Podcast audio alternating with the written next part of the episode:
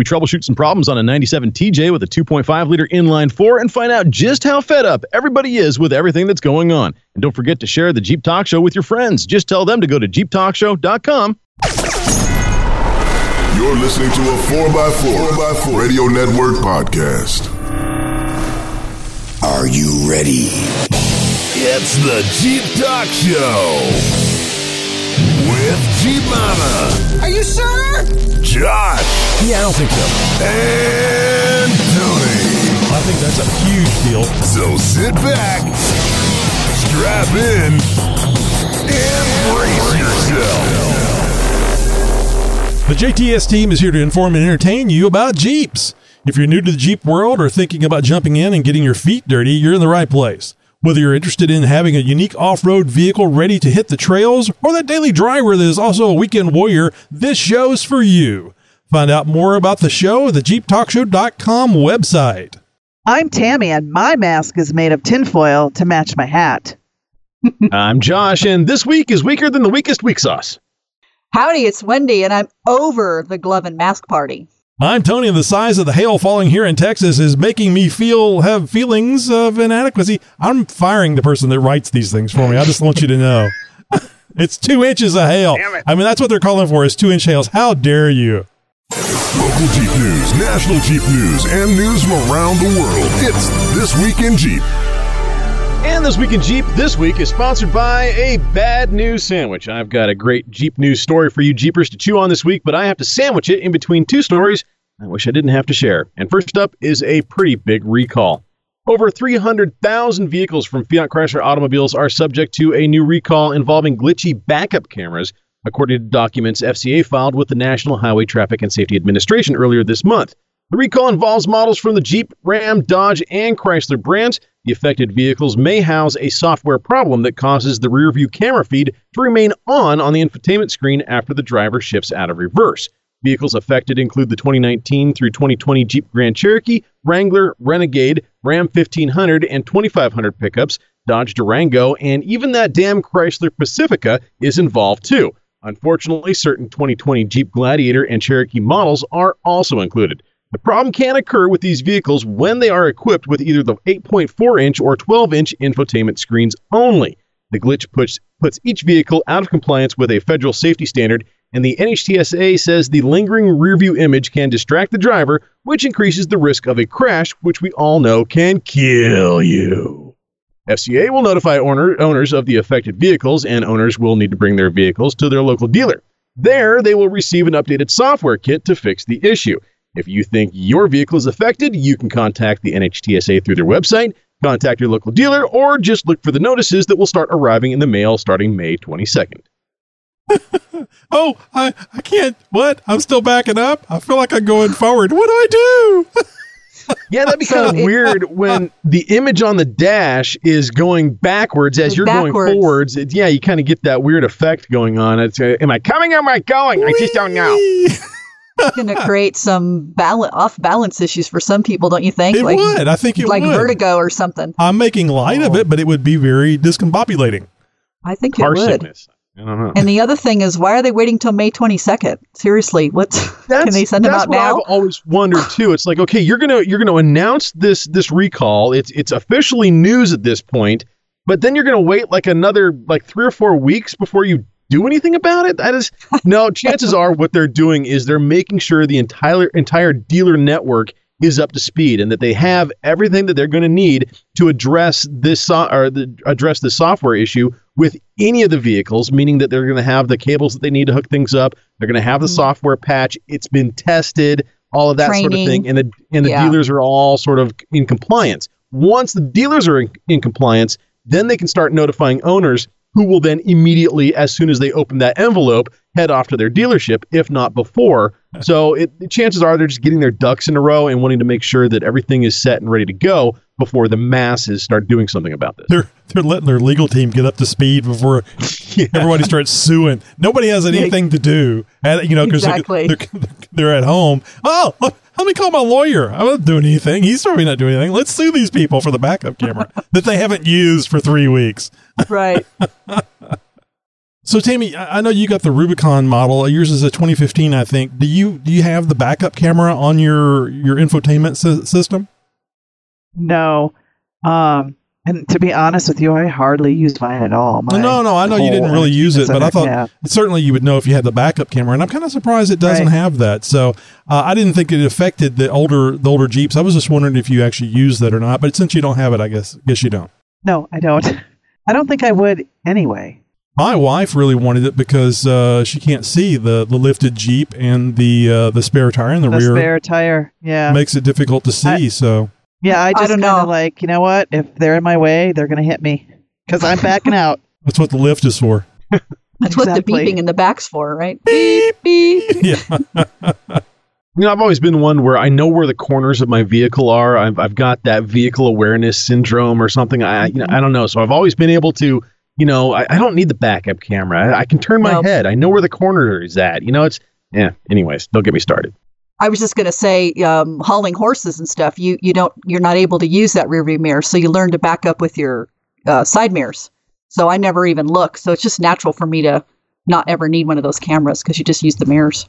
Now, Well, that and, and you pulled into the place to begin with. You should know how to back out. I don't know. Exactly. Well, let me let me tell you a story real quick uh, that I got a ticket for, and I was only like 16, 17, 18 years old.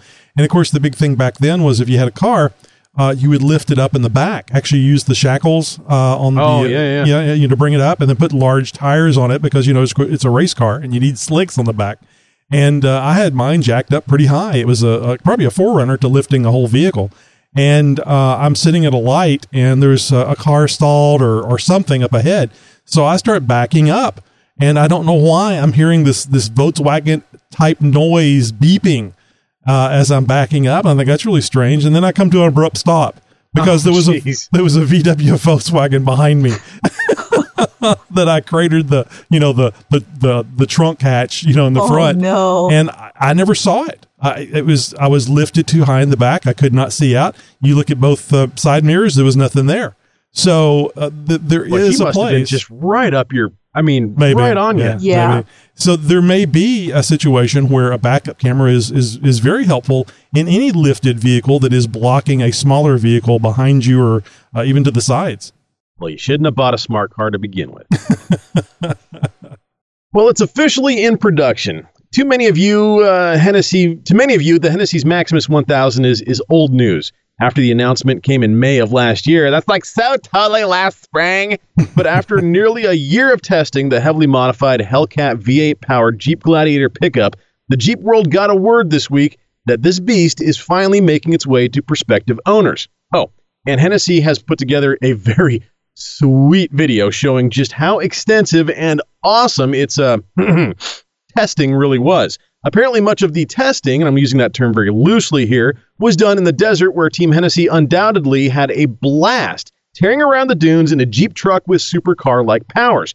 The video is full of huge rooster tails, amazing drifts, and some insane jumps, the likes of which you have not seen a Jeep do before. Yeah, that's right. I said jumps. And I'm talking full on 100 mile per hour desert race truck style jumps with sick hang time, and this Jeep handles it like a pro. The, vi- the video is simply not to be missed. The Maximus makes an eye watering 1,000 horsepower and has an utterly unstoppable 933 foot pounds of torque to put all those horses to immediate use. And it sounds absolutely tremendous terrifyingly aggressive doesn't begin to describe the exhaust note of this thing, and it's something that will undoubtedly haunt your dreams for nights to come. Among other things, the complete custom stainless steel exhaust setup, a complete ECU retune, custom radiator, and race inspired fuel system were all added to help the supercharged V8 reach nearly hypercar level power that it can produce with a flick of your toe. But thankfully, the people at Hennessy didn't stop at the Jeep's engine bay. The Maximus also receives a 6 inch suspension lift with top of the line King shocks, Dana 60 axles front and rear with completely upgraded internals, and Hennessy branded 20 inch wheels with BFG 37 inch KD off road tires. It also comes with a jaw dropping custom interior and a price tag that will have you clutching your chest. The Jeep Gladiator Maximus by Hennessy Performance will cost you roughly $225,000 and is limited to just oh my 20 god. four Wow. units. 24 units. That's all that they're going to make. And four of them have already been delivered. For those balking at the price tag, it does at least come with a three year, 36,000 mile warranty. It's not bad for something almost completely aftermarket.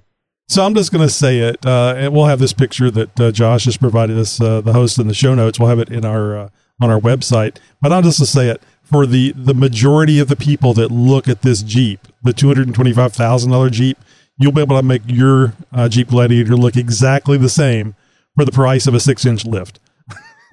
Most of the people are not going to notice this stuff because they're not going to notice the axles. They're not going to notice the engine. Uh, I mean, you can put the whip on there with the United States flag on the back, and you got the exact same truck.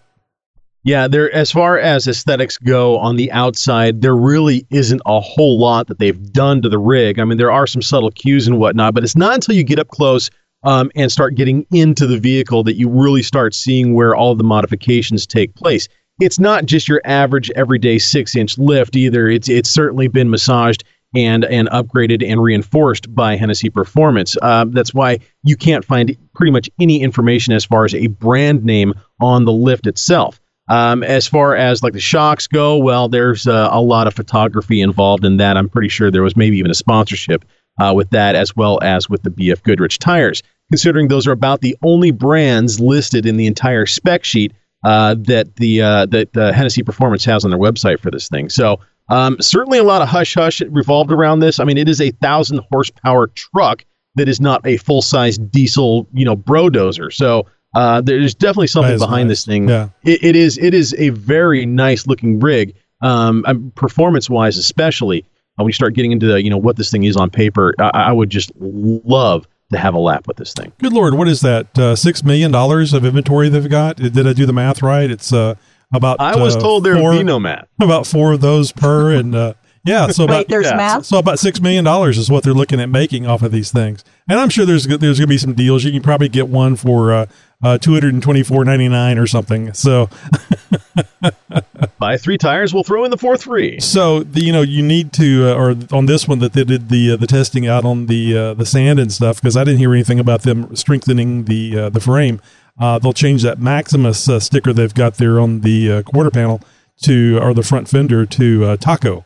So I think it will be. Uh, it's gonna. Well, you saw the one that bent pull, pulling the Yeah. trailer.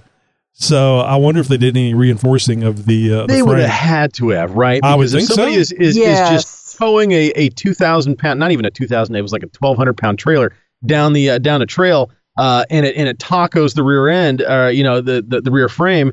I, yeah, I just I, I don't know if okay if that does that then how does jumping a, a putting a thousand horsepower in it and jumping it 60 feet in the air not completely ruin it I uh, clearly there was It some other be things going on here yeah, Yeah, there's a lot gotta of be good some stuff. other things I mean, I But- have no, I have, I'm, I'm certain the axles they've got on there are going to handle this, and I'm the the custom lift and everything. I'm sure is fine. So that suspension stuff, but if they don't do anything to the frame, something had to have been done to the frame to, to you know strengthen this thing up for uh, all these jumps and things. Every time I see a, a Jeep in the air, I went, man, that thing looked really pretty till they hit the ground. right Till it- till it hits the Till it wasn't.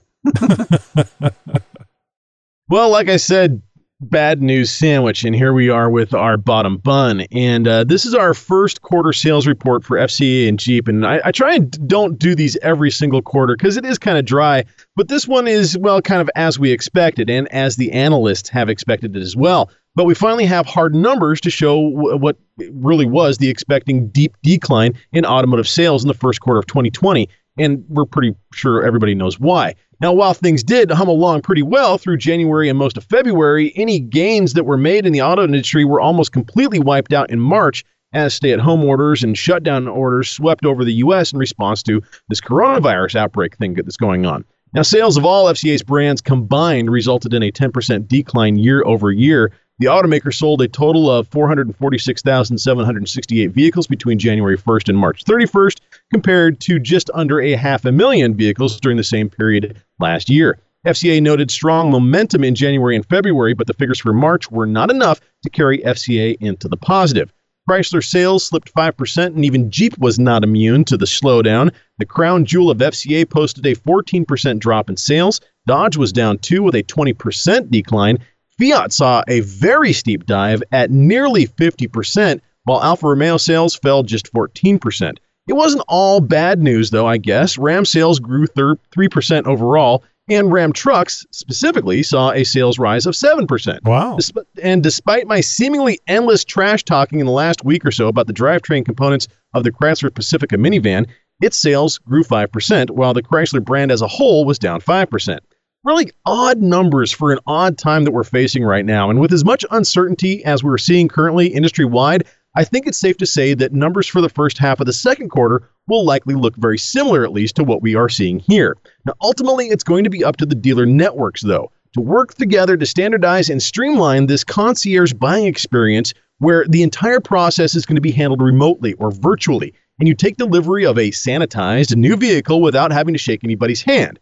It's not really my cup of tea, but I like to make people squirm in person. It's just Oh, yeah. something I do. I, I don't know. It's fun. well, well, this makes sense to me that you uh, make sure I'm correct on this. The, so the truck and the van uh, rose in uh, sales. There was an increase in sales for those two. Correct. Those are cargo carrying things. They they make great for moving the dead bodies. So this Oh, I is thought it was why for toilet paper. It's it's toilet actually actually I think that's what it is. Is it just the, the toilet paper on there? I can't get enough in my little Prius. I need a truck. Let's go get a Ram. Josh, they're hauling the bodies to make Soylent green. Now, I want to ask you: uh, every year we have some sort of flu outbreak. Why? Why is this flu outbreak hurting the sales numbers so badly?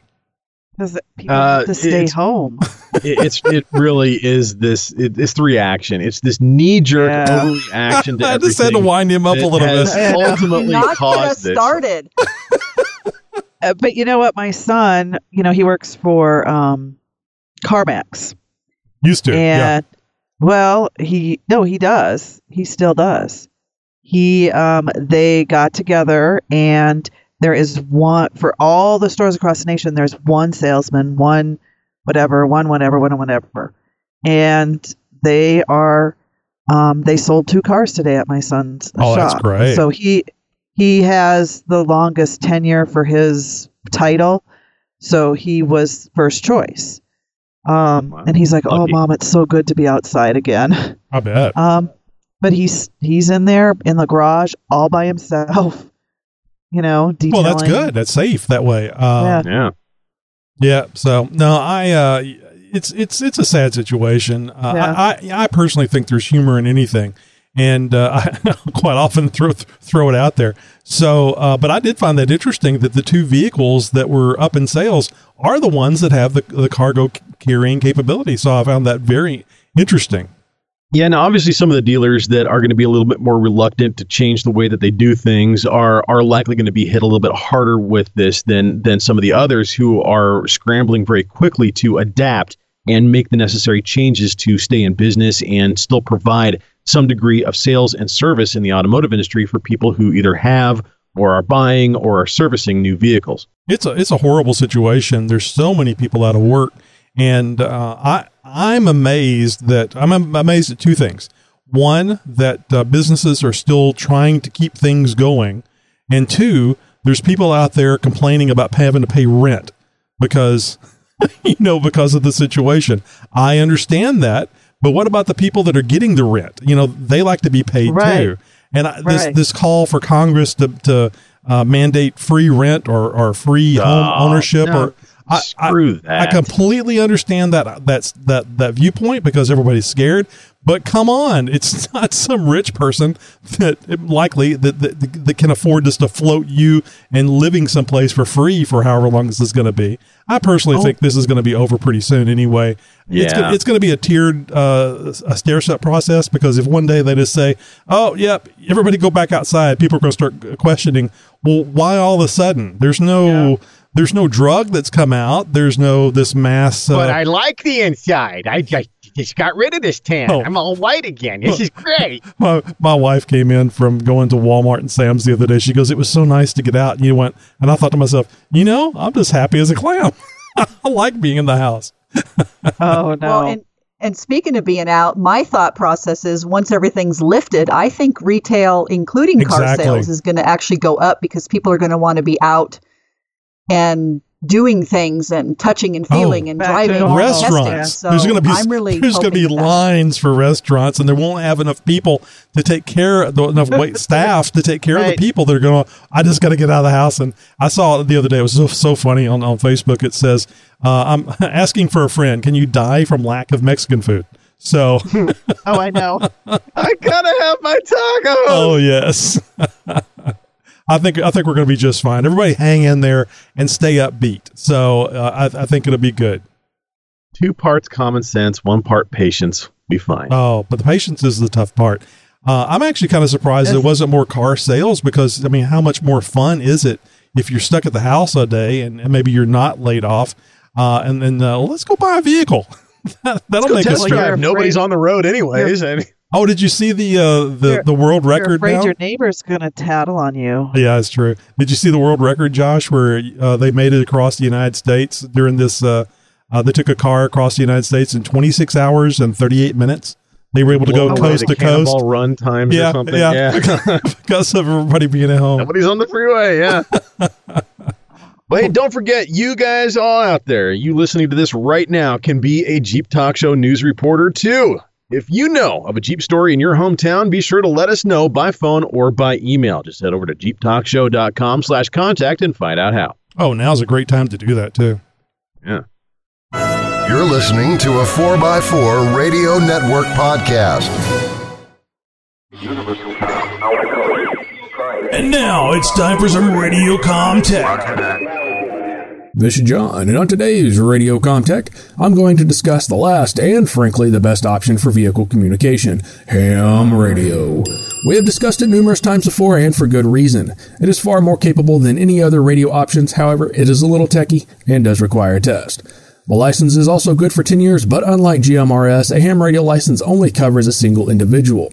There are three license levels for ham radio technician, general, and extra. Depending on the license, a ham radio operator can have access to frequencies from over 275 gigahertz to 135 kilohertz. That means very little to the majority of the listeners, but let me assure you that is a lot of frequencies. Most mobile vehicle to vehicle communication though happens on 2 meters and or 70 centimeter frequencies, which can be used by the entry level technician's licensee. The HF frequencies allotted to the general and extra licenses are generally for ham radio hobbyists, though they could be used in more remote areas where repeaters may be sparse. You can get radios with only one band or range of frequencies or with multiple band capabilities. 2 meter or 70 centimeter antennas range from about 19 inches or so up to about 60 inches tall. HF antennas become larger and more complex. Some mobile ham radios can also track your Jeep and send text messages and emails. This is part of what is called APRS. Check out episode 196 where I dove more in depth on APRS. Ham radio also has use of repeaters, which can extend your range up to about 100 miles. Or if they are part of a linked repeater system,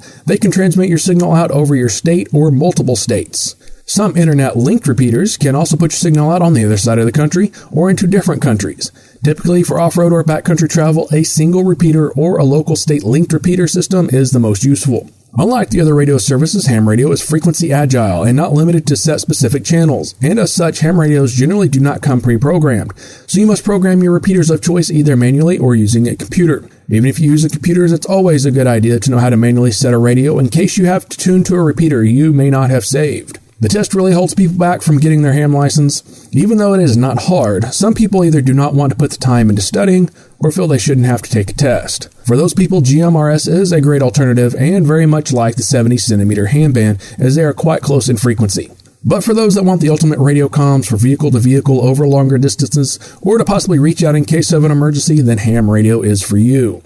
Now, in a true life or death emergency, when no other forms of communication are available, someone may use any frequency they want to facilitate help, even if they are not licensed. However, it is always best to have experience on the radio so that you know what you are doing should an emergency arise, and this only comes from the experience of operating the radio under a valid license. Some previous episodes to check out are episode 132, How to Get Your Ham License, and episode 153, Ham Radio Saves Lives. We've had many other ham radio discussions over the years, but they may not be mentioned in the show notes, so they do not show up when searching the Jeep Talk Show archives. If you have any other questions about ham radio or any other of the radio services I have mentioned, go to jeeptalkshow.com slash contact. This John, over and out. Great job, John. I appreciate Yeah, uh, all the uh, references Yeah. to the past episodes too. So I I think I just mentioned this for the folks that uh, you know, oh ham radio, ah, blah blah blah. The Simpsons even make fun of that. Um, the difference between uh, to, to give you a, a visual here, you people used to like magazines, and there was a, a certain amount of information and fun and stuff that you could do in a magazine, and then the internet came along, and there was this this vast uh, land of all kinds of things that you could do. That's the difference between any radio communications and ham radio. Ham radio is so diverse and huge and so many things that you can do. It's a lot like how vast the internet is, just without the porn. So that will give you a pretty good reason why you want to take a test and learn more about it. Uh, you may not be that technical and, or that interested in uh, the techie side of things, but uh, oh my God, it's just a, a, a very rich and enjoyable service. Coming up in Tech Talk, we look at the history of the Jeep 2.5 inline four. I don't even like saying inline four, Josh, and do some troubleshooting on one from a 1997 TJ Wrangler that has some issues. Are you living the Jeep life? From mall crawlers to weekend warriors, from daily drivers to weekend wheelers, it's all about the Jeep life, and it's all good. It's time for Jeep Life with Jeep Mama. So last week's episode, I shared two must-have apps for Jeepers, Overlanders, camper lifers, or just anyone looking to do some dispersed camping. I also shared some helpful tips on the different camping opportunities. Now, those apps were Gaia, a GPS ma- app, and iOverlander, a place to find those off-grid camping spots. Now, as I venture into a different realm of Jeep life, I have been discovering these cool little tidbits. And on this new Jeep Life journey, I'm learning something new every day, and sometimes more than just one thing. Wendy recently shared some items to put in your recovery kit. I've done blog posts and videos on this too.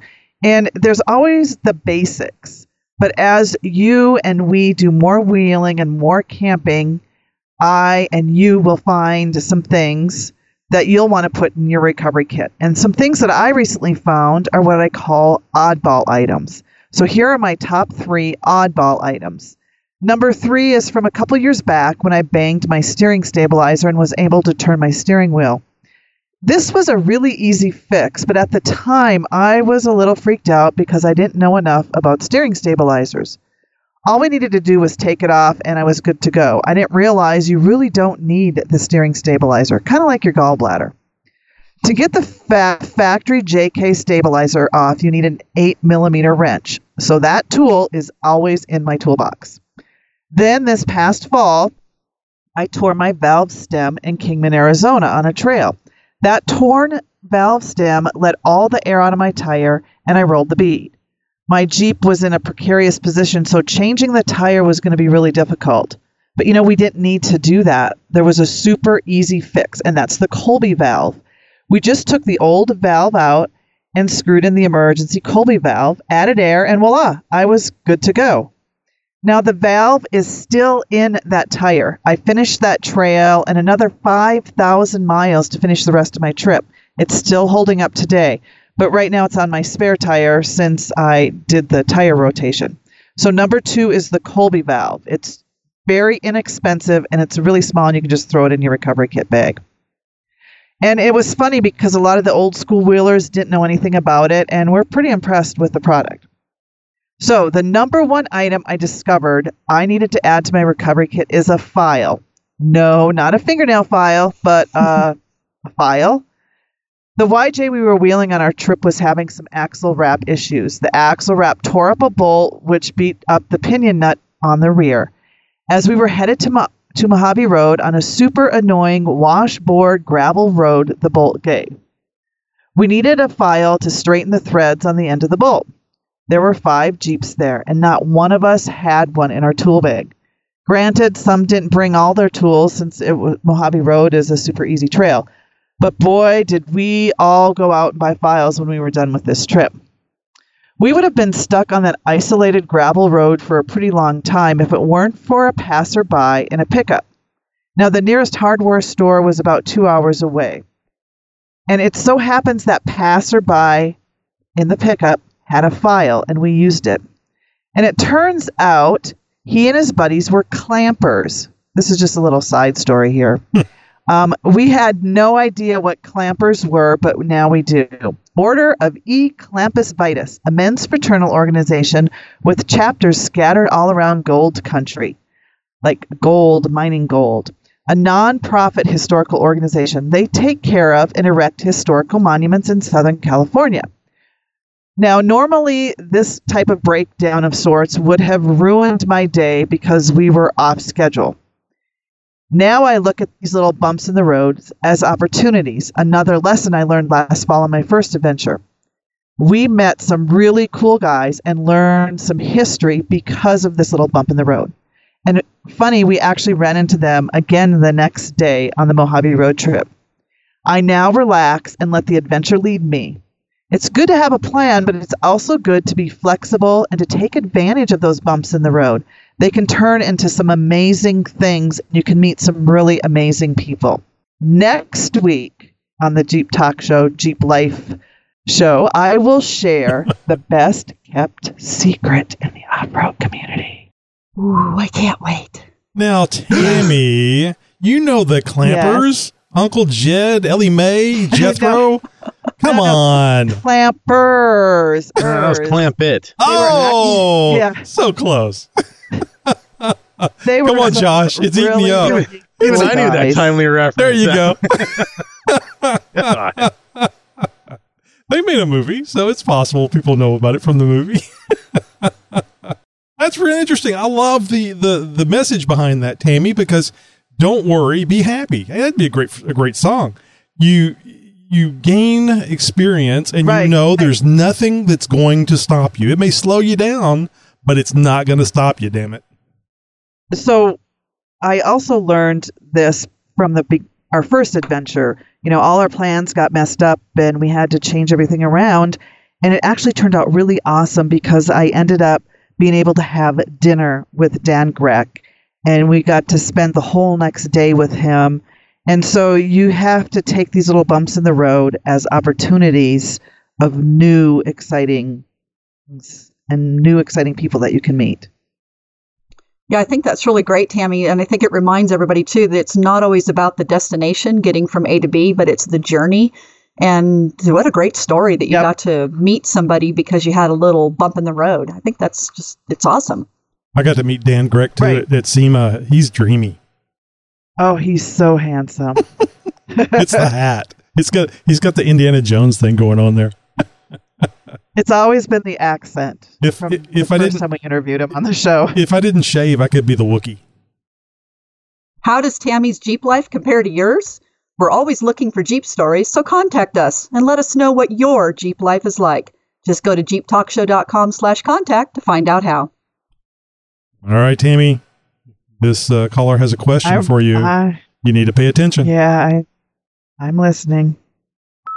Hi, Jeep Talk Show.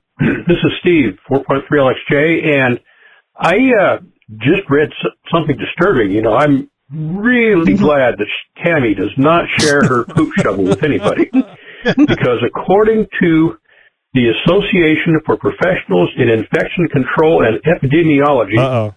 fecal particles with the COVID-19 virus can be transmitted when you flush the toilet. And if you close the lid, it can prevent 80% of the fecal particles from escaping into the air. Now, Wow. that's kind of disturbing because, you know, if you go to a public restroom, there's no lid.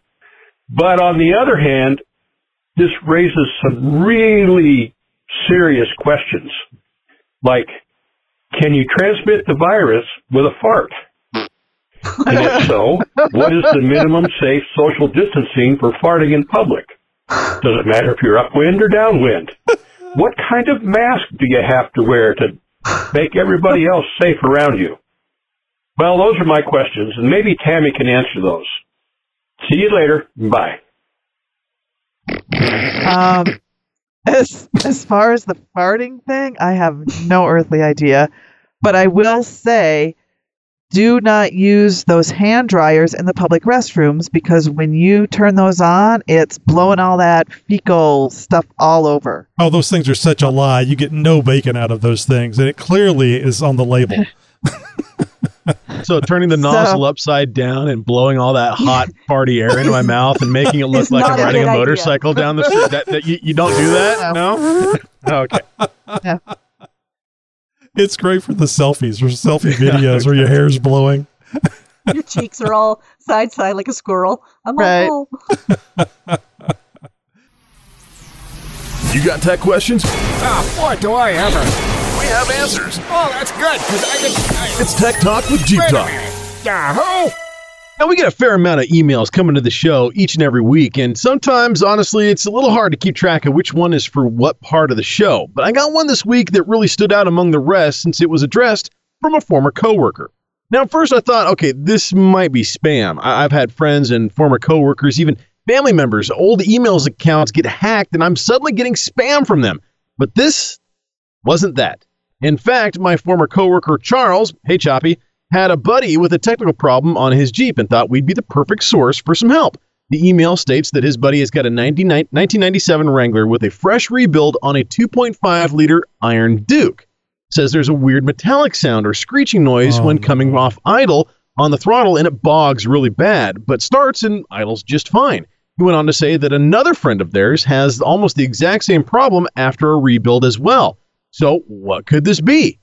Well, unfortunately, I have to be there in person to get a better understanding of exactly what's going on, but we'll go over some things regardless and maybe help in some troubleshooting in- uh, along the way.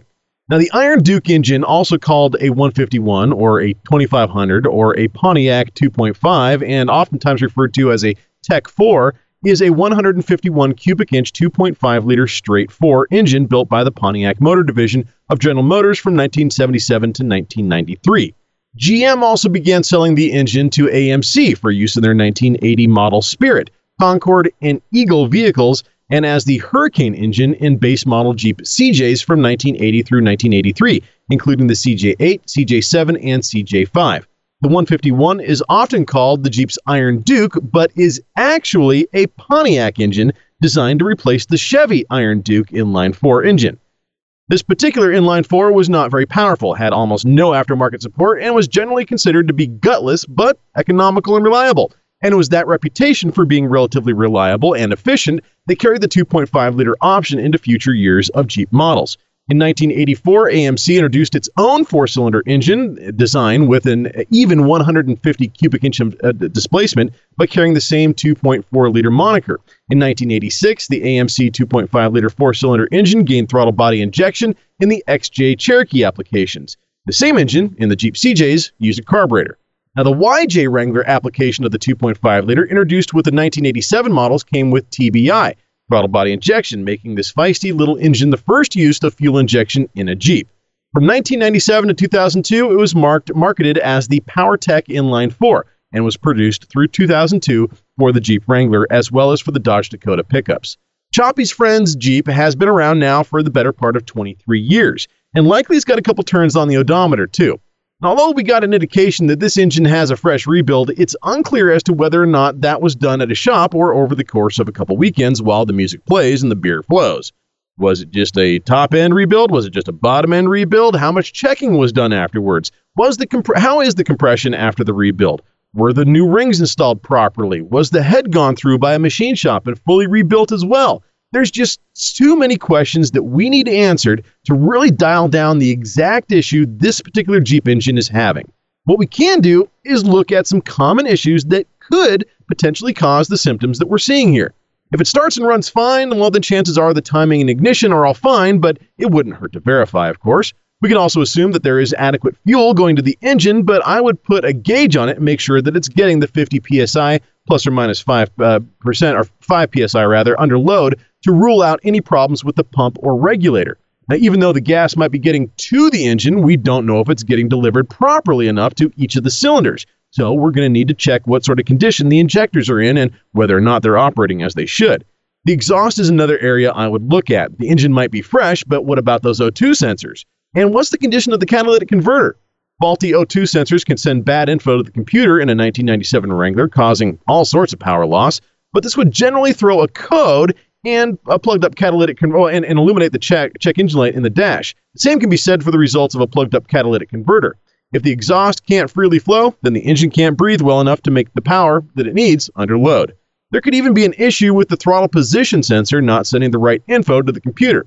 Again, the engine may be freshly rebuilt, but do we know how old the sensors are?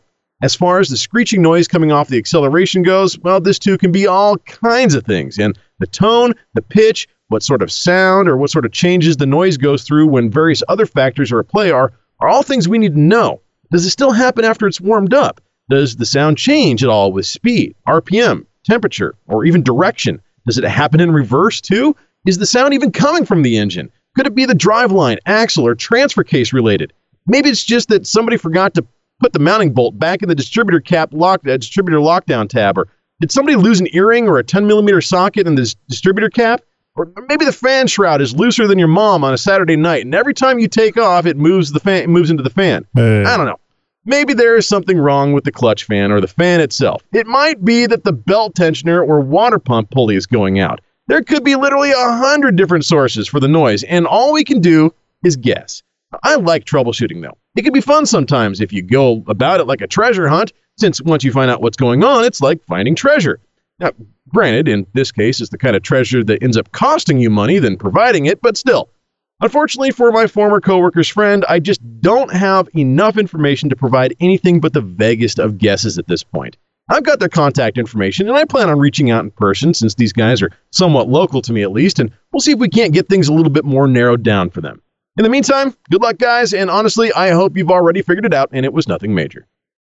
Well, certainly with this uh, treasure hunt, there's going to be metal involved. You're going to find something rubbing something, so it'll be interesting to find out. Well, anything to add to this, or maybe you have a question for Tech Talk, just jump over to jeeptalkshow.com slash contact and find out all the ways you can send us a message, let us know what you have to say, or would let us know what you have that you would like for us to cover. Where do you listen to the Jeep Talk Show? What are you talking about, man? Where do you listen to the Jeep Talk Show? I got no idea what the heck. Where do you listen to the Jeep Talk Show at? Get out of my face, yo. Hey, where do you listen to the Jeep Talk Show at? Underwater. Hey, where do you listen to the Jeep Talk Show at? In the bubble bath. Where do you listen to the Jeep Talk Show at? No clue. And where do you listen to the Jeep Talk Show at? While flexing on stumps. Where do you listen to the Jeep Talk Show at? Hey, where do you listen to the Jeep Talk Show at? Hey, where do you listen to the Jeep Talk Show at? I would assume on the radio. The Jeep Talk Show, available on iTunes and at JeepTalkShow.com. So we received an email the other day. I'm, I'm sure somebody went over to jeeptalkshow.com slash contact and, uh, and found our contact information there. And it was uh, from Stu Ackerman of The Conversation. Stu has been doing uh, interviews with folks for some time now and has uh, quite a few under his belt. And he reached out to the Jeep Talk Show team. Uh, he wanted to interview one or all of us. And uh, we pulled we drew straws and Josh lost. So Josh, thank you, thank Josh. you for yeah, th- Oh. thanks for throwing yourself there on the knife, uh, so to speak. But actually, I think it was a, a great uh, a, a great thing having you on that show because well, you know how to talk. uh, apparently, I think I, I ended up like taking over the uh, the whole show uh, pretty much. No, uh, Stu's a great guy. Uh, the conversation with Stu is what his show is called. Uh, he's got a number of episodes up there, and he's I mean, talk about diverse. Uh, some I mean, he's got uh, some guys from uh, uh, interviewed a guy uh, recently that was on the writing staff for the show Seinfeld, and I've heard of it. and yeah, right. Who hasn't? Um, a bunch of celebrities and, and stuff like that. So I was kind of I was kind of taken aback. Like, are you, you know who you're talking to, right? We're we're not. Well, this makes sense why you held back. That you why normally, you, yes. why you weren't your normal chatty self. oh God. So, um, uh, come to find out, uh, Stu Ackerman is actually a, uh, a Jeep enthusiast as well. Uh, he's a relatively new Jeep owner, and um, uh, and we we got into the whole you know Jeep ownership thing. We didn't really talk a whole lot about the show. We didn't really talk a whole lot about his show. We didn't really talk a whole lot about me. but we, damn talked it, about we talked Jeeps. about Jeeps, yes, Yeah, it really was. which It is really the was. best thing to talk about. Well, and the thing was, is he had all these topics and, and things that he wanted to talk about, and we got to three of them. So in, oh. in, the, in the like 45 minutes to an hour worth of podcast that the show was, we, we only got to like literally the smallest percentage of a fraction of what he wanted to talk about. So he's definitely going to have me back. He's he's gonna he's gonna open up uh, the schedule for me in a couple months, uh, so where it's a little bit more fresh and stuff like that. We talked about um, you know his Jeep ownership and, and what he's done and and access to Jeeping and and you know new Jeep owners and and what the world of Jeeping is like and, and how people can get involved. And we talked about the show a little bit and we talked about, you know, what it's like to own a Jeep and, and how to take it to the next level. And I'm pretty sure I've convinced him to take his uh, Sahara in and, and exchange it out for a Rubicon. So, well, you actually Yeah, used Tammy uh-oh. as a uh, as a uh, an example of No, uh, I how she actually, went from the- from that to something more. Yeah. Yeah, no, I actually, Tammy, I, I told your story uh, on the show, um, and, and really there was a lot of similarities between Stu and and I would imagine a ton of other Jeepers out there when they okay, you know, I'm going to buy a Jeep for whatever reason. And, and very soon, uh, you know, into the ownership of, of, of owning a Wrangler, you discover, wow, this thing is pretty dang capable. And, and wow, if I go up to the next model, it becomes a whole lot more capable. And, and a whole nother world opens up to me at this point when I, when I suddenly now own a Jeep. And, and even more so when you get into like the Rubicon and stuff like that. So we, we got into all these different layers of Jeep ownership and stuff like that. It was a very fun, natural, organic conversation that flowed very well and it was a good time on the conversation with Stu. So uh, we're going to have some links that, where you guys can check it out. Uh, you can check out the interview, uh, check out his show altogether.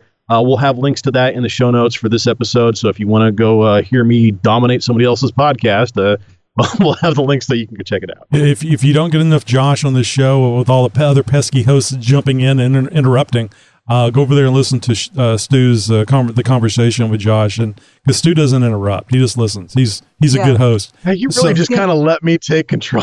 It was He did, actually. It was consummate like a- I, like I heard him. I heard the coffee coffee maker making a, a, a pot of coffee and a, a flush later. So uh, he was busy. He was busy doing stuff.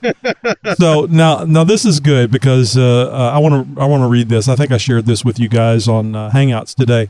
Uh, Hound Dude, who has been uh, following the Jeep Talk Show on Twitter for a very long time, uh, sent a tweet uh, to uh, to Stu Ackerman, and uh, he says.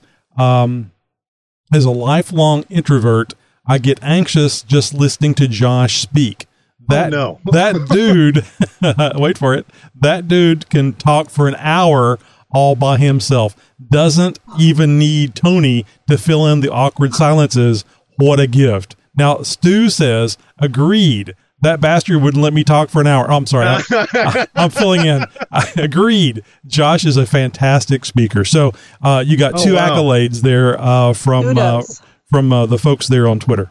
Way cool, way cool. Thank you guys very much, Stu. It was a pleasure being on the show, and uh, and uh, definitely, uh, you know, willing to do it again anytime you have me. So, uh, and of course, if you guys out there, if you are listening to the show, you know of a another podcast, another show that you would like for us to crash. I mean, be on. Uh, I uh, would be sure to be sure to hound them constantly until we get an invite or a cease and desist letter, which whichever comes first.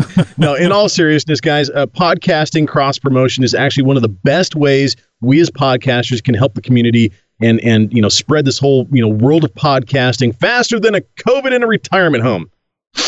Too soon? Oh. and uh, I was trying to get a word in there No, earlier sorry. to explain. Now everybody gets why you don't hear me much on the show. is because it's really hard Not to my squeeze fault. in there when Josh is talking. Well, now it's time for Wendy to talk. Jeep life? Where's the noob? Noob! Noob! Noob! Hey, newbie!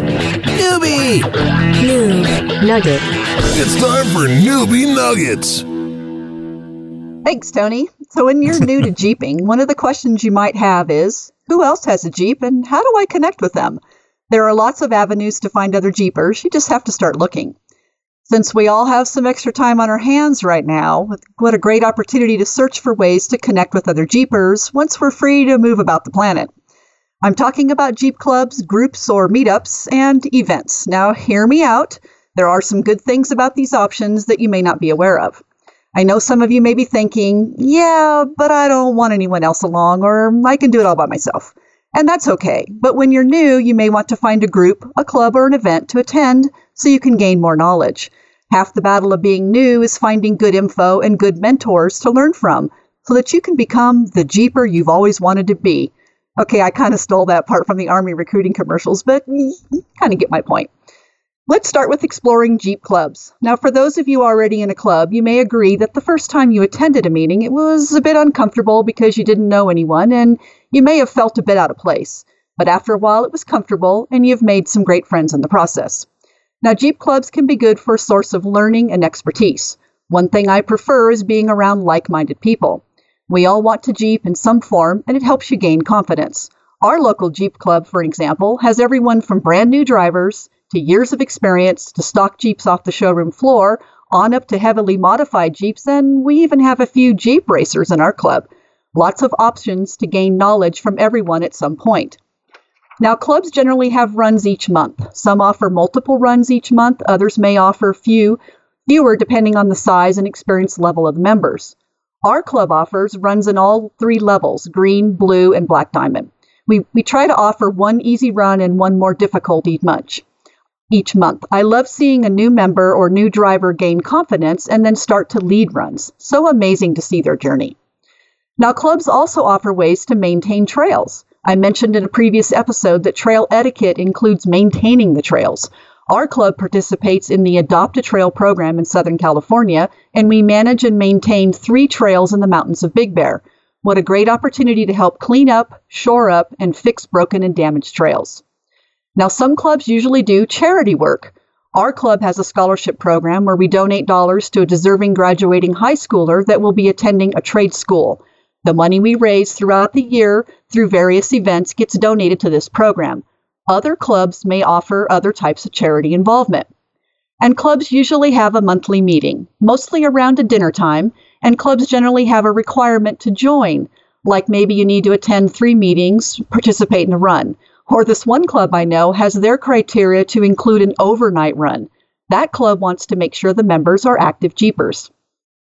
Now, depending on what type of Jeep you, Jeeping you want to do, there are lots of clubs out there, and I'm sure you can find one that fits your style.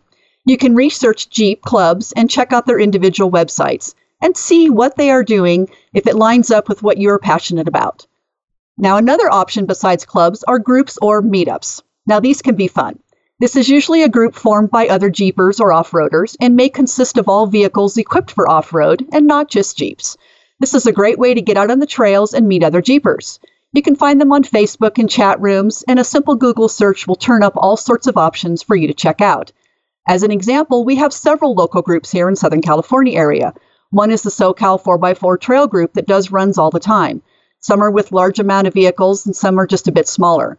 The runs and difficulty is usually listed and you can decide whether you want to join the group or not. Another group is the SoCal Jeeps. They offer runs as well and different events. And another one is even more specific is called the High Desert 4x4 Recovery. Now, these guys are pretty cool. It's a group that helps others that get stuck or stranded on highways, not just Jeeps. So, to let you know, there are lots of groups out there specific to certain vehicles, like maybe just Wranglers or Toyotas. Others may be specific to a region or a type of wheeling. It's really fun to do some research about what groups are in your area, and you might just be surprised at what you'll find. And there's generally no club to join. You show up for the run and have some fun. And another option to consider is events. Now, these are typically a gathering by an organization trying to raise awareness of the trails, conservation, or maybe doing a fundraiser for a charity event. Events can be found by Googling your town's visitor page, seeing posters in a local shop, maybe on Facebook, but attending an event and participating is a great way to see what it's all about. Whether you go to buy something you just got to have for your Jeep or you can't live without, or you want to support that charity, events are a great opportunity for those in the Jeeping world. And vendors at events love to share their info, and what better way to spend a day learning things you didn't know you needed to know, or maybe you did want to know. The experience at an event can also open the doors to clubs, groups, and other events that may be of interest to you. Something like Jeep Jamboree or the Rubicon Trail. Now, here's a great example. A couple episodes ago, Josh mentioned uh, about Tread Lightly and they're a group that's committed to recreation access in many regions. And it's a fabulous organization with lots of information about preserving and maintaining our trails. And I want to thank you, Josh, for bringing that up. This is a perfect example of sharing information. Josh shared this information, and I didn't even know it existed. That's how the Jeep thing works, guys. We all share something and we all can learn something. And by the way, the Tread Lightly link is in our show notes. Now, realistically, being new can be a little lonesome at first kind of like what we are experiencing now with self isolation and waiting for the day we can get out and wheel again. And if you have a buddy who helped you get into Jeeping, then you already have some suggestions and ideas to follow. But if you are new and navigating this alone, reach out to us and let us know what information you'd like help with. I'm sure between all of us, we'll find an answer for you. So let's ask the team hey guys, what kind of clubs or groups do you guys belong to or follow? Oh boy. Well, um, see that list has kind of evolved over the years. I mean, uh, what was it back in 2012? I think it was. Maybe it was 2013. Um, I was the president of the Northwest chapter of the North American XJ Association, with my constituency cool. being Oregon, Washington, Idaho, Montana, and the Greater British Columbia.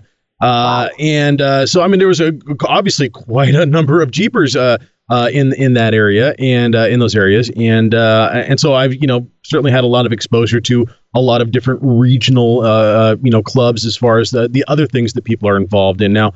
Um, a, a club that I am involved with, but not a member of, um, that I, I, I participate in an event that they do every year. It's they limit it to 100 uh, uh, Jeeps only. Um, it's um, it's kind of first come first serve. Some of it's by invite, uh, and um, luckily they they invited me to, to come in and MC their their event, their big raffle that they do for this three day event that they offer every year. And this is Oregon's longest lasting uh, recognized Jeep club that was established back in like 1960.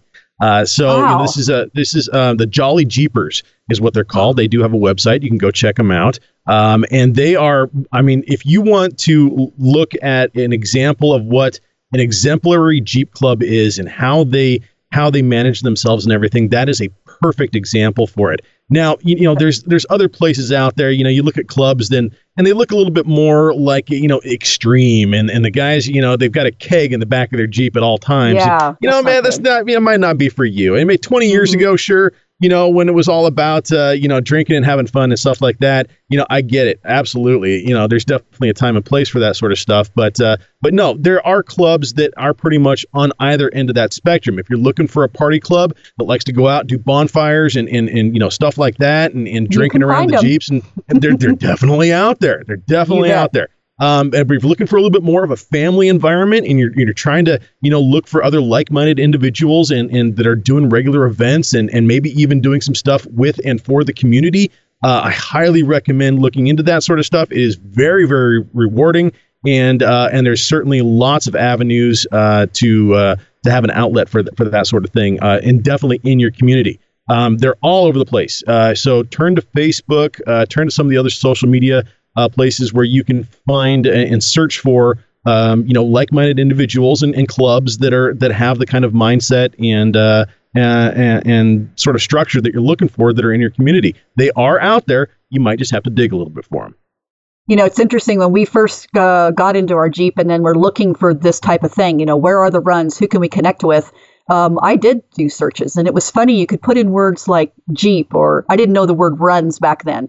So it was more like using the word event. And we did find a lot of different types of things. And you're right, it runs a gamut from the partiers to somebody who's serious to then there's the other extreme of, you know, well, you don't quite fit in kind of a deal. So you do have to kind of figure out what's going to work for you and what fits. So, uh, how about you, Tammy? Um, I actually joined a Jeep club when I first started because um, they were just a very close knit, family oriented Jeep club. Unfortunately, they were in Pennsylvania. I was in Maryland, but they still welcomed me in. And I think when you're first starting out, that is Mhm. probably the best way to um, yeah to get acclimated to the whole jeep community and then you can start venturing out and to be honest with you i would be wary of big huge facebook groups Mm-hmm. um, there have been some that i've seen that there's lots of fighting on facebook with that so like Mhm. if you're first starting out i would definitely find that close knit group that has been around for a long time and then you can like expand from there Yeah, that's really good advice. How about you, Tony? I don't do clubs. Um, I don't start cool. clubs. I don't uh, join clubs because uh, it almost always ends badly. Uh, anytime there's a, a, a large group of people, everybody has their own way of thinking about how things should be uh, done. And uh, they don't listen to the leaders. They don't follow the leaders. They get pissed off. They go form their own thing. I'm Mm-hmm. just very anti club. I love the idea of doing a podcast or having a, a website where you share information and uh, you and people can you know be there or not. They can uh, join in the conversation and be respectful to other people uh, the way it should be. And I, you know, I may be wrong. I mean, I know there's good clubs out there, but just in general, uh, I think uh, for me personally, clubs are a bad idea. You know what? I, I'd have to agree with you on that for the most part. What I found different about the Jeep Club was that um, it was a different mindset. Now, maybe it's because we have lots of options here in Southern California to to go out and wheel anytime. Um, but I think you you do have to check that out, and that's something as a a newbie is that you need to say to yourself, you know, what do I want to get out of that club, and and you want to participate. And I will just sort of give a little caveat of once you're involved in that club and you start to do runs and you start to, you know, hang out, you will be asked to step up and volunteer for things. And I think that's part of that camaraderie of being able to contribute something. So maybe you have a skill or a talent. Uh, maybe you can help them with their website. Maybe you can, you know, you don't mind taking the minutes at some point. So those are things to think about when you join a club. Is that you know it's everybody shares in that responsibility too. It shouldn't just be one or two people at the top doing all the work. So, but the actual club itself and what we get out of it and how we can bring somebody new in and help them and mentor them. I think that's a big key too. So I appreciate you guys pitching in on that. That's some really good information. So. All right. Well, as always, you can view some great videos on our YouTube channel, Jeep 4 1 1. Um, we have lots of tips, tricks, and techniques. The uh, website information is in the show notes. Okay, are you a newbie and maybe you remember something important you learned when you first became a Jeeper and you want to share it with us? We want to hear from you. Reach out to us with your newbie nugget. Just go to jeeptalkshow.com slash contact to find out all the ways to contact us. From the mind of Nikki G. Hey, this is Nikki G, and this uh, Corona quarantine thing is starting to get unreal. Uh, it's day seven of the quarantine, and uh, I've been people have been avoiding me my whole life, so it's coming kind of natural. Although uh, the food situation is getting critical. When I look at the cat, I just I wonder how he would taste in some uh, nice sweet and sour sauce. Oh, and when he looks at me, I'm pretty sure he's thinking of what part he's going to eat me, eat of me first, and how desperate does he have to be to try to taste the Nikki G. You know, but that's not really too concerned about it because there's plenty of wallpaper paste left to go around for everybody. yeah. Oh, gotta go. Pizza's here. All right, boys and girls, I'll chat at you later. And you have a good one. Bye. You know, you got to wonder. Uh, that's the information we need, Josh. Is what? How are pizza sales uh, faring this quarter? sure. Record sales. Uh, that's what I'm thinking. We haven't seen anything this big since the day after Thanksgiving and Super Bowl uh, weekend. So all those all Well- those big gas and big airline profits that we see. Oh, five billion dollars in profit this quarter, and it's just like okay. And Pizza Hut now reporting the same thing. Well, I also noticed that we didn't hear from the rooster, so I'm wondering if that's on the pizza or what happened. that's a good catch there, Wendy. He's been in every episode, the last uh, several episodes. He wasn't there that time. I'm a little worried. That's because you was in the pot.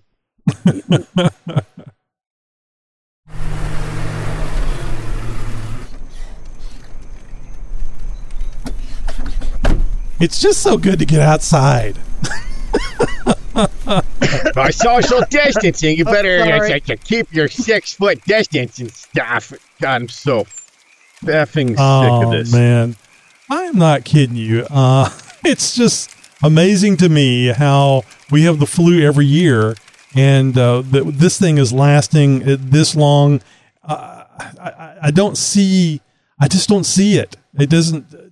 You know, maybe they caught it just in time. It's just at the right moment. There are literally there are literally more deaths from people driving slow in the left lane than there are from coronavirus. So I mean, it's time people to realize the fear mongering campaign and to start using some common sense and to grow the f up. Because seriously, if you're the kind of person that's wearing two masks in the vehicle by yourself going down the road, you are part of the effing problem, not the solution. And you're an effing idiot. You should might as well just Seriously, just add to the numbers, take yourself out of the gene pool, go home, commit suicide. That way, there will be more stuff for the rest of us. Well, and we're all going to be better off for it because no longer are you going around making other people think that it's a good idea to wear a mask inside of their vehicle driving down the freeway by themselves. but Josh, if they commit suicide, they're going to be marked down as a COVID nineteen death. That's right. And the numbers are going to be false.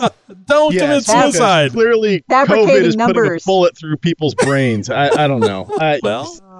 It's either that or Hillary. So, uh, oh no, I went political again. I gotta. let's- Oh, let's- man. I gotta. I- Somebody got, got after me on the uh, on Facebook about that. Let's take a pause. So I can take that I. I, I have. I, I it's have your had up show, to here. Tony. I know, but I. Josh is always told is always in love. no no political. Don't do political, and he's right. We uh, I No, we're shouldn't going to go down that rabbit trail, but uh, but no, it, it is. I think we've all pretty much just about had it up to here with with the current state of things, and we're all ready for a, a bit of a change back to the what we can consider normal, Normal. Uh, and it's long overdue.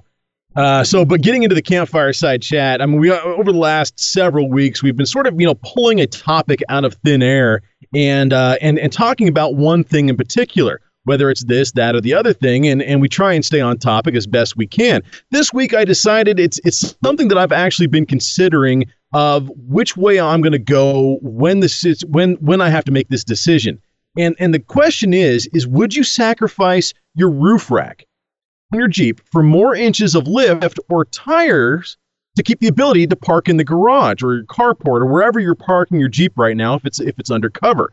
For me, I've got literally just a couple inches of clearance on my roof rack to to the trim on my garage door. And so when I pull my Jeep in, it's it I mean it's it's right there. So if I step up to 35s, uh, if I go up another inch or two in lift, there's very chance that I'm going to have to air down to get into my garage, or worse, have to sacrifice my my roof rack. Now, I don't know if that's something that I'm willing to do.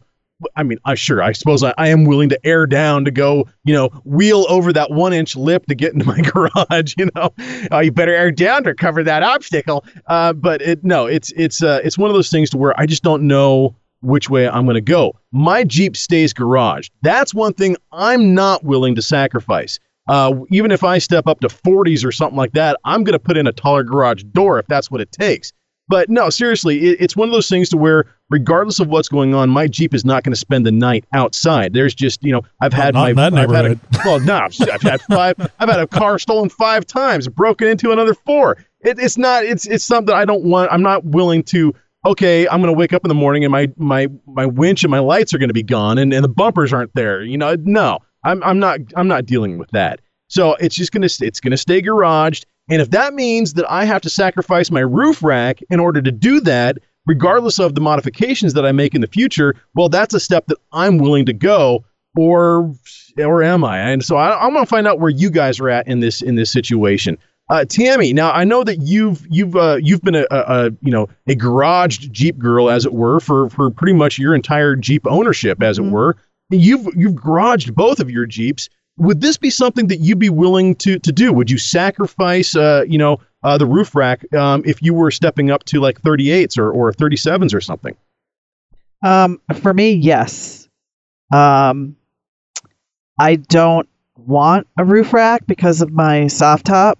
Um, I know there's some that that can lift up, I guess, but I I prefer just not having the roof rack because I like to take my top down. Um, would I go ahead any higher than 35s? Prof, yeah. I always like to take my top off. Um, would I go higher than 35s than what I'm at now? No. Um, and that was just barely squeezing into the garage. So, yes, I would give up the roof rack for more lift, if that made any sense. No, absolutely. Now, Tony, I know that that uh, you know you've got four Jeeps in your family now, uh, possibly even more. I, I've, I've lost track over the years. Now, uh, I don't know how many of your Jeeps are garaged, and so any one of them, I know. Uh, I can't remember your your XJ, the '98, has had a roof rack in the past, or or does it now? I can't remember exactly. And and if it does, would that be something that you'd be willing to sacrifice to keep your Jeep garageable? I don't see the point of a roof rack. Uh, to, to be honest with you, um, I think it's one of those Blasphemy. things. I think it's one of those things that you go, you know, I haven't bought anything and put anything on my Jeep in a long time, and you know, this roof rack goes on the outside that everybody will be able to see, and they'll go, "Wow, he's adventurous." I'm gonna, I'm gonna follow him. Um, I've thought about getting a roof rack, uh, but uh, I never wanted to keep it on there. I, I actually thought that what I would do is uh, work up a, a little hoist system inside the garage and uh, hoist the uh, the roof rack up out of the way so that uh, on my daily driving I didn't have a roof rack because again I don't see a big sense of it. I mean I could strap a axe to it on one side, a shovel on the other, and uh, you know okay it's kind of cool, but I really don't need that on my drive back and forth. Now what I have seen that I think that would be a lot more fun to have, not necessarily uh, for off roading, but overlanding, would be a rooftop tent.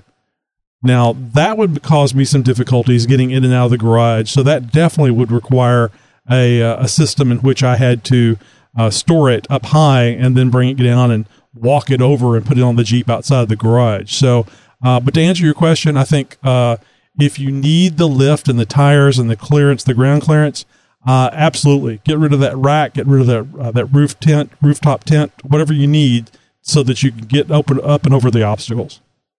Wendy, what about you guys? Uh, I don't know if you've got a roof rack on, on the on the Jeeps you guys have or or, or run. Um, is is this something that is even an issue for you? Is this something that you've ever considered or would ever Uh, have to consider? Yeah, we we haven't had to consider it. We don't have a roof rack. I'm kind of with Tony. I don't really see the point. I think it gets a little top heavy if you're loading stuff on there. And so I look at it more from how's the Jeep going to maneuver through obstacles, and if it's top heavy, is that an issue?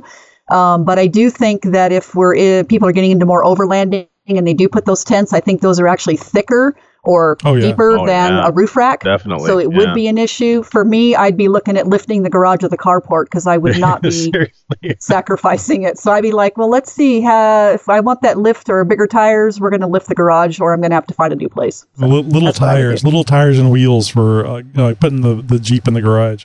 You know, I must I, I each must time. be cut from a different kind of cloth here because I use my roof rack a lot with my Jeep. Uh, I do a what lot I of was just going to ask you, Josh.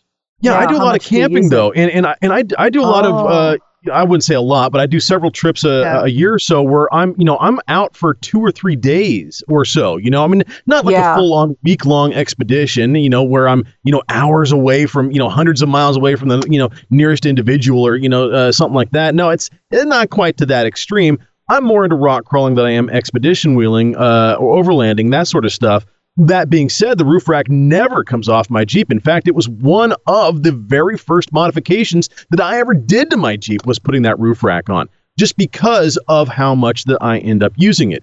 Now, um, I mean, it's it's been used for for camping. It's been used for wheeling. I've put a bunch of firewood up there before, and way top heavy on the. You want to talk about it? You know, uh, definitely a, a center of gravity change. Yeah, you know, you put a quarter quart of firewood up on top of your Jeep, you're going to notice some some uh, change in uh, in the weight that in the weight on that thing. But uh, but no, I mean uh, DJ equipment and and firewood and camping equipment. I mean, I that thing has served so many different purposes on me for me. It, it- the only the only reason I'd be willing to sacrifice it would be to go to something way more low profile, completely custom built. I haven't seen anything on the market that would be, um, you know, if, if I need to step up to 35s to 37s, you know, something like that, at that point, I'm looking at a roof rack of, you know, maybe two inches tall tops, you know, in order for my Jeep to still fit in the garage. I personally cannot own my Jeep without a roof rack. That's just not something that works for me. Now, we've got one of our listeners uh, here live on the show with us. Um, as we're recording the show, we got Travis on the horn with us. Now, Travis, I don't know what sort of situation you're in with your Jeep or whatnot, but is this a sacrifice that you'd be willing to make? Getting rid of your roof rack or roof type of storage for the sake of keeping your garage, keeping your Jeep garageable if you were to step up in your lift kit or the size of your tires. in a heartbeat, I would have the rack gone. Um, you know, I, I look, I've got an old YJ, two door. I hate all of you. Small. I'm sorry. I've got no storage. I mean, in the vehicle, I've got a cargo basket or a cargo rack above my spare tire. It's not above the height of the Jeep, and it holds anything that I need to go. You know, I'm not doing what you're doing. I'm not camping. I mean, I do camp, but when I do, I've got my back seat, I've got that cargo basket, and I've got an attachment, the little cargo you do your trailer hitch. Oh, yeah, I got one of carry those, too. everything I need.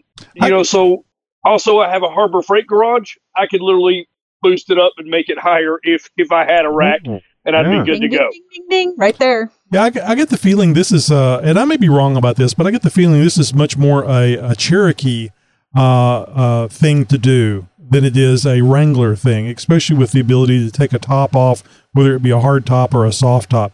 So this might actually, in, each one of the, the folks here, other than you and I, Josh, uh, have Wranglers. So that might be one of the reasons why. Now, I, I will mention, I'll throw you a bone here.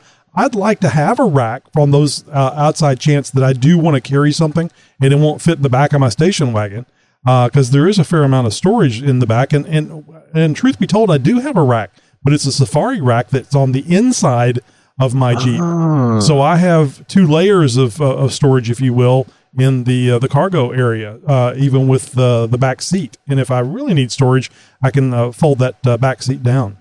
Yeah, the, one of the last uh, big trips that I that I took out to Naches, uh, Eastern Washington area out there. That was for the uh, the NAXJA 10 year anniversary. Um, that was a trip where I had the roof rack, the entire storage area with the seat folded down full, and a trailer hitch uh, rack as well, uh, completely full, including you know fuel and uh, excess fuel and, and spare parts and you know all that sort of stuff. Now, all of this aside, you got to understand, I'm also a former Boy Scout. And so I end up completely over preparing for virtually everything. so I likely bring way more to the trail than I probably should be uh, just about any given time. And so with that, you know, comes this inherent need for extra storage or, or more storage than your average Jeeper would probably ever need.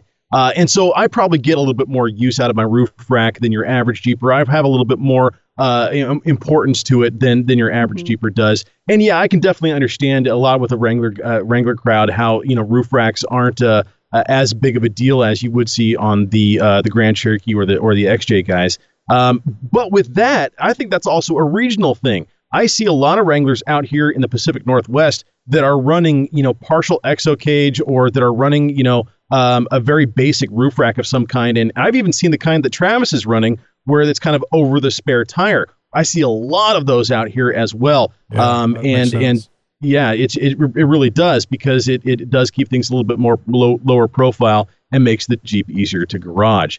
So, um, So- well, I guess I'm I'm out on a limb here by myself. Here, it's uh, one of those one things thing where I've learned, Josh, being Yeah. in this camper life, tiny home life, and using things that you just really need and not bringing stuff that you really don't need. And I, I just think that has freed up so much of just the stress you have when you're getting ready to go off roading, when you're off roading, and you don't have all this stuff that you don't need.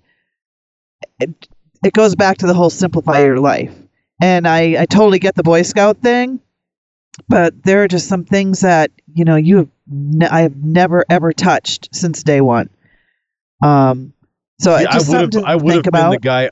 I would have been the guy on the trail that had the file. Yeah, that that would have been exactly. exactly. No doubt. Probably. I, I know it's up here in my roof rack someplace. Just give me a second. Oh well. no, wi- you no, know with that being They- said, let- I, I do. I'm a big proponent for you know center of gravity concerns a, as well. So Right. when you know I might be going out for you know a three day trip or something, and I might have a ton of stuff on the roof rack, but all of that, a lot of that stuff, all gets com- pulled out of the jeep and oh, gets you know right. dumped off at at camp. camp.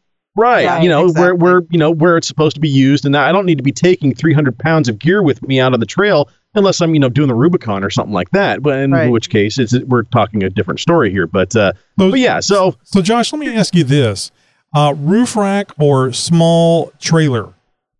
Which would be your preference? definitely the roof rack Really? uh, over the trailer. Yeah, because you know a trailer is going is not exactly going to be following the same exact line that you are. Uh, and that's just another axle that's going to be hung up. That's just another thing that could tip over. That's just one more thing But that it- you're dragging it around. fits- and honestly, It fits the the, the your. I mean, other than maybe not having garage space for the, the, the trailer, which would be my problem. I don't really have any place to put one. Yeah, I don't- I don't but I love the idea. It's low profile. You can take it off. You can put it on. You don't. You, it gives you the extra storage, and you're you're not changing your center of gravity. I mean, it does have other situations like what you're just talking about, where you really have to worry about where you're going and how you're driving because of the trailer. But I just love the idea of a trailer over a roof rack. Uh, I like the I I, li- I love those little off-road trailers, especially Yes. the ones that are designed after the old military M1 uh, style uh, or trailers. Or military, or, or getting the, the used military ones and using Yeah. those. Tho- those things are i've seen some amazing builds off of those things and i do have a soft spot for them because that is a great platform to put one of those rooftop Yeah. tents on Yeah. i would Yes. not put a rooftop tent on top of my jeep I would absolutely get a trailer to put a rooftop oh, tent. Oh, that on. would be my choice. Hands hundred down. percent. Yeah. One hundred percent. So yeah, th- th- that might be another topic we'll have to cover in another in another uh, campfire side chat. Well, I'm glad Hold that, uh, you guys are all uh, more or less calling me out and, and singling me out on this. You too, yeah. Travis. Yeah, your idea lot, ideas pal. suck, Josh. Yeah, seriously. but that being aside, we'd love to have you guys join the campfire side chat with us. We're going to come up with a new topic each and every week, and uh, maybe even just sort of uh, you know shoot the rag, as it were, and, uh, and just free form a conversation. Uh, we'd love to have you on when we do this. Just go to jeeptalkshow.com/contact and find out all the ways you can reach out to us. And don't forget. Be sure that you are friended us and uh, find us on Facebook. That's where we're going to be sending out the notices. Yep. If you want to join in, that's the avenue to get in on it. Absolutely. Well, the COVID scare that has fallen upon society has forced many clubs, groups, and organizations to postpone or even cancel events, sometimes for the first time in decades. So if your club, business, or organization is taking a stand for common sense and preparedness, and you have an event of any kind going on, we would love to give you some nationwide exposure. From food and PPE drives to trail runs and more, if it involves using your Jeep in or for a group, let's get the word out that going off road in a Jeep is not the same thing as licking a stranger's face. So don't forget to go to JeepTalkShow.com to see the latest events from around the nation and your hometown once we can get some going again, that is. Well, that's it for the show for this week, my fellow Jeeper. Until next week, be sure to find some other way of sealing those envelopes you send us requesting stickers. With Tony here, we've got more than enough body fluids to go around. And as always, thank you for listening to the world's most downloaded Jeep podcast. So I told her, well, just to be safe, sweetheart, why maybe you should sanitize the outside of your Jeep with rubbing alcohol and a little bleach too while you're at it. Well, anyways, that's how I got this black eye. I was nervous. I was really nervous. Did not know where that was going. Podcasting since 2010.